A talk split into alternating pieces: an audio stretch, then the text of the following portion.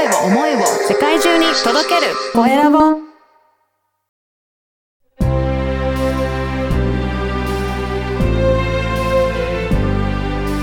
経営者の志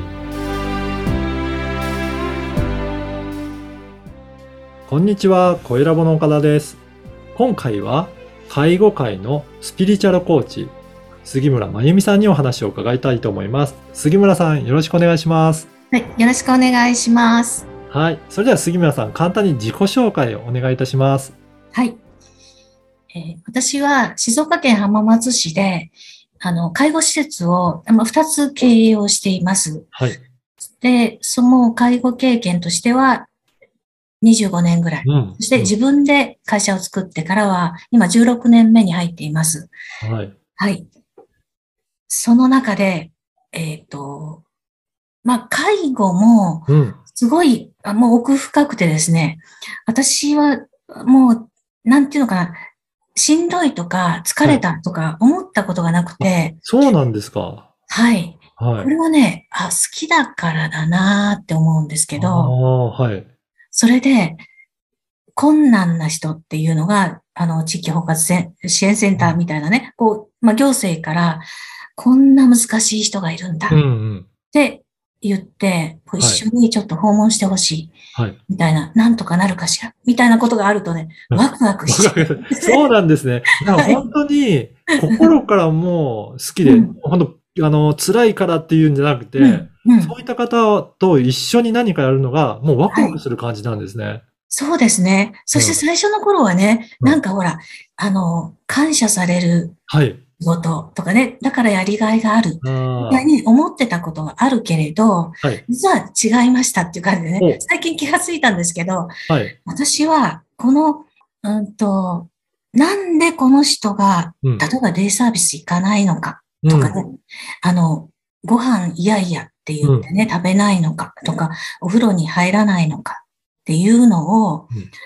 この心の奥底までね、うん。あの、こう、あ、昨日の夜眠れなかった、なんか出来事があったのかな？とか、はあの、あ、息子さんのことが気になってるのかな？うん。とか、あ、この、うん、食器がこの人に合わないのかな？とかね。あーあの、その何があるんだろうを、こう、探求するのが好きなんだなってそう。いう。いうことなんですね。だからそはいの人が何を考えて、どうして今嫌だとか食べないって言ってるのかを探し当ててるような感じなんですね。だから、その会話の中でとか、あの、表情でとか、うん。そこでこうキャッチして、はやってみる。あ、ダメだったとか、あこれはどうかなっていうその可能性いっぱいある中のいろいろやってみる。そして、こう、結果が出て、あ、これなんかスムーズにいったじゃん、みたいなことになると、はい。めちゃくちゃテンション上がって、これだったのか、みたいな。だから、10人いると10人の人が、はい。同じじゃないところが、すごい面白いんですよね。確かに皆さんそれぞれ理由違いますもんね。はい、はい、はい。ああ、じゃあそこを探求されてるっていう感覚なんですね。そうです。はい。そうそこが、もう好きですね。だから、うん難しい人、もうみんながお手上げみたいな人が来ると、もう本当に研究心に火がつくみたいな感じ。すごいですね。なるほど。で、あの、肩書きでもご紹介させていただいたんですが、このスピリチュアルコーチっていうと、また介護とスピリチュアルって、なんか一見違うような感じもするんですけど、どういった感じですか？あのね、もうね、介護の中に自然にスピリチュアル性みたいなものは、あの、十分に、まあはい私の場合発揮されていて、はい。はい。本当にこの人があやってもダメだった。まあ、例えば、あの、車椅子に乗せて、あおばあさんを、はい。あと、お風呂へ誘う、うん。みたいな、この一連のことを、誰が言っても引っかかれるとか、つねられるとか、あ、もういやいやって抵抗される、みたいな人がいた時にですね、その、もう最後、ちょっと、すいません、お願い、みたいに、で、言って、はい。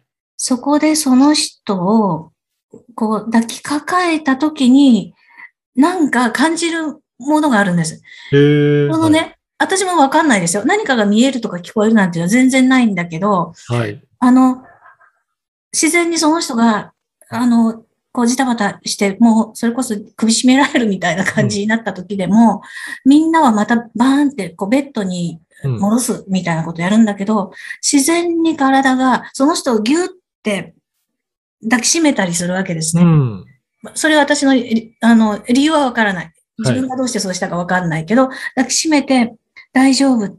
私は、私は落としたりしないからね。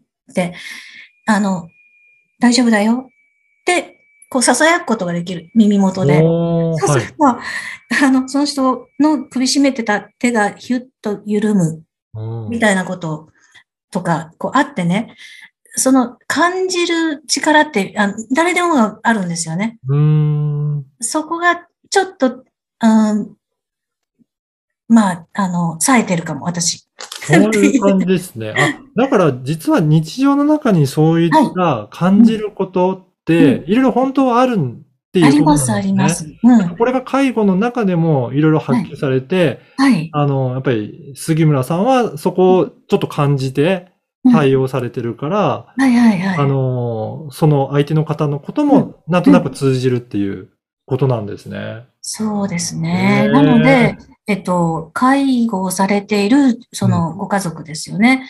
うん。にも、その、このいいとされている介護の方法、あの、ちゃんと濡れたら、あの、おむつを変えてとか、あの、お散歩をさしてとか、1日3回きちんと、あの、食べやすく刻んで食べさせてみたいなことじゃなくてね、うん。うん。あの、いろんなことがあるよ、みたいなことなんです。で、究極に私がこの、うん、全然お風呂に入らない、いやいや言ってる人の、介護、あ、まあ、さ、最後ね、ごめん。最後に、あ、ああ、今日はそんな気分なんだっていう、ところに行き着くところもあるんですよ。で、それでいいんですよ。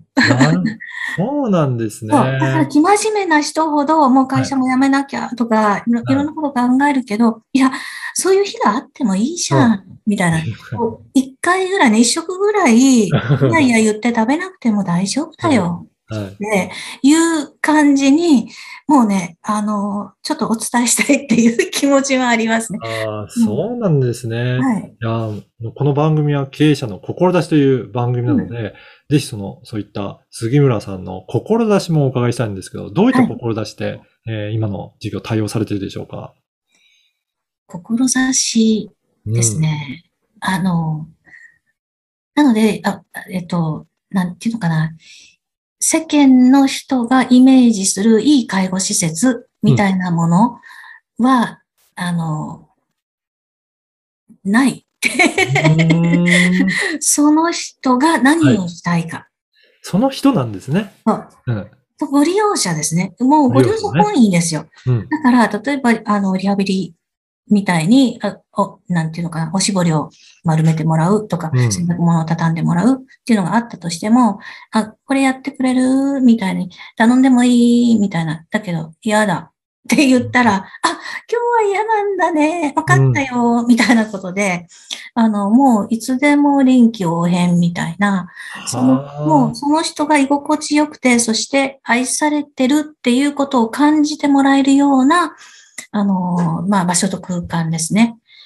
そういうものを提供したい。そして地域の人ともつながっていきたい。っていうことですね。だから本当に決まりきったかサービスを全部提供するのではなくて、その人に合わせて、うん今はこうしてほしいとかっていうところを、やっぱりすごく感じてやっていくってことなんですね。そうなんです。へえ。いや、あの、先ほどお話ちょっと聞いた中で NPO 法人も立ち上げてい。ろいろ展開されてるっていうことですが、ここではどういったことをされてるんでしょうか、はい。NPO 法人は3年ぐらい前に立ち上げたんですけど、私が、あの、専業主婦から、こう、あの、うん専門学校へね、介護の専門学校へ行ったのは、はい。もう36歳とか、まあそういう時からなんですけど、こう、目覚め始めたみたいなね。そして、いろんな勉強をし始めたのは、本当に6年前、7, ま7年前、うん。まあ8年前、そのくらいなんですけれど、そのセミナー行くとか講演会聞くとか、あーその中で、あ、私って、なんか、子供の頃なりたいみたいな夢あったけど、あ、無理だなっていう、その世間のこの基準とかいろんなもので、やろうともしてなかったこといっぱいあったなっていうことに気がつき、そしはい。て自分の可能性みたいなものも、あ、今からでもできるかも、みたいな感じになったんですね。それで、こう、なんていうのかな、あと、まあ、収入を得るために働くみはい。たいなことで、あの、家族のために、みたいにやっていくんではなくて、本当に毎日が楽しくって、うんっていう、その日々が送れるというね、そんな、こう自分に、うん、光を当てると、うんいろんな可能性が見えてきて、本当に楽しい人生になる。っていうことが分かったので、その NPO でそういうきっかけを作るようなセミナーとか講演会とか、うーん、なんでしょう。バザーとかね。あまあ、うんうんそんないろんな企画をして、もうね、あ学ぶ、そうですね。そう、学ぶっていうのの一歩手前の、うん。えー、そんな世界もあるんだ、みたいに、あはないたのままで輝けるのよ、みたいなことを、うんしあの、聞いたこともなかったみたいなね、ね昔は。そこ気づくだけでもうん、全然気持ちの面でも違いますし、行動も変わっていく感じしますね。そうなんですよ。うん。その、こう、気づきの喜びっていうの、そして自分がそれを実践してみたらもうすごい怖いことだらけだったけど、うんその勇気を出してね、やってみるっていうのは怖かったけど、でもその先にすごい、あの、想像もしなかったような、こうね、あ未来があった。っていうのを、まあ私が証明してますので、うんうん。そういうものをね、こう体験してほしいっていう、もうきっかけ作りのために NPO を作りました。ぜひね、これ会員も募集されてるんですかね？あのね、か参助会員募集。30会員。はい。うんうん。年会費は3000円ですけれど、うん。うん。本当にそういう意味ではいろんな私たちの企画に、うん。あの参加してくれたり、それは無料のものもあるし、有料のものもある、そしてボランティアとしてお手伝いしてほしいということもある。っていうあののがありますので、ぜひ3000円でね、はい。まず参助会員にあの登録をし、参加していただきたいですね。ぜひ、あの、今日のお話を聞いて興味あるなという方いらっしゃいましたら、ホームページの URL を掲載させていただきますので、はいぜひそこから登録いただければと思ぜいます。ひぜひもうお仲間になっていただきたいです。はい。本日は介護界のスピリチュアルコーチ、杉村真由美さんにお話を伺いました。はい。杉村さん、ありがとうございましたこ。ちらこそありがとうございました。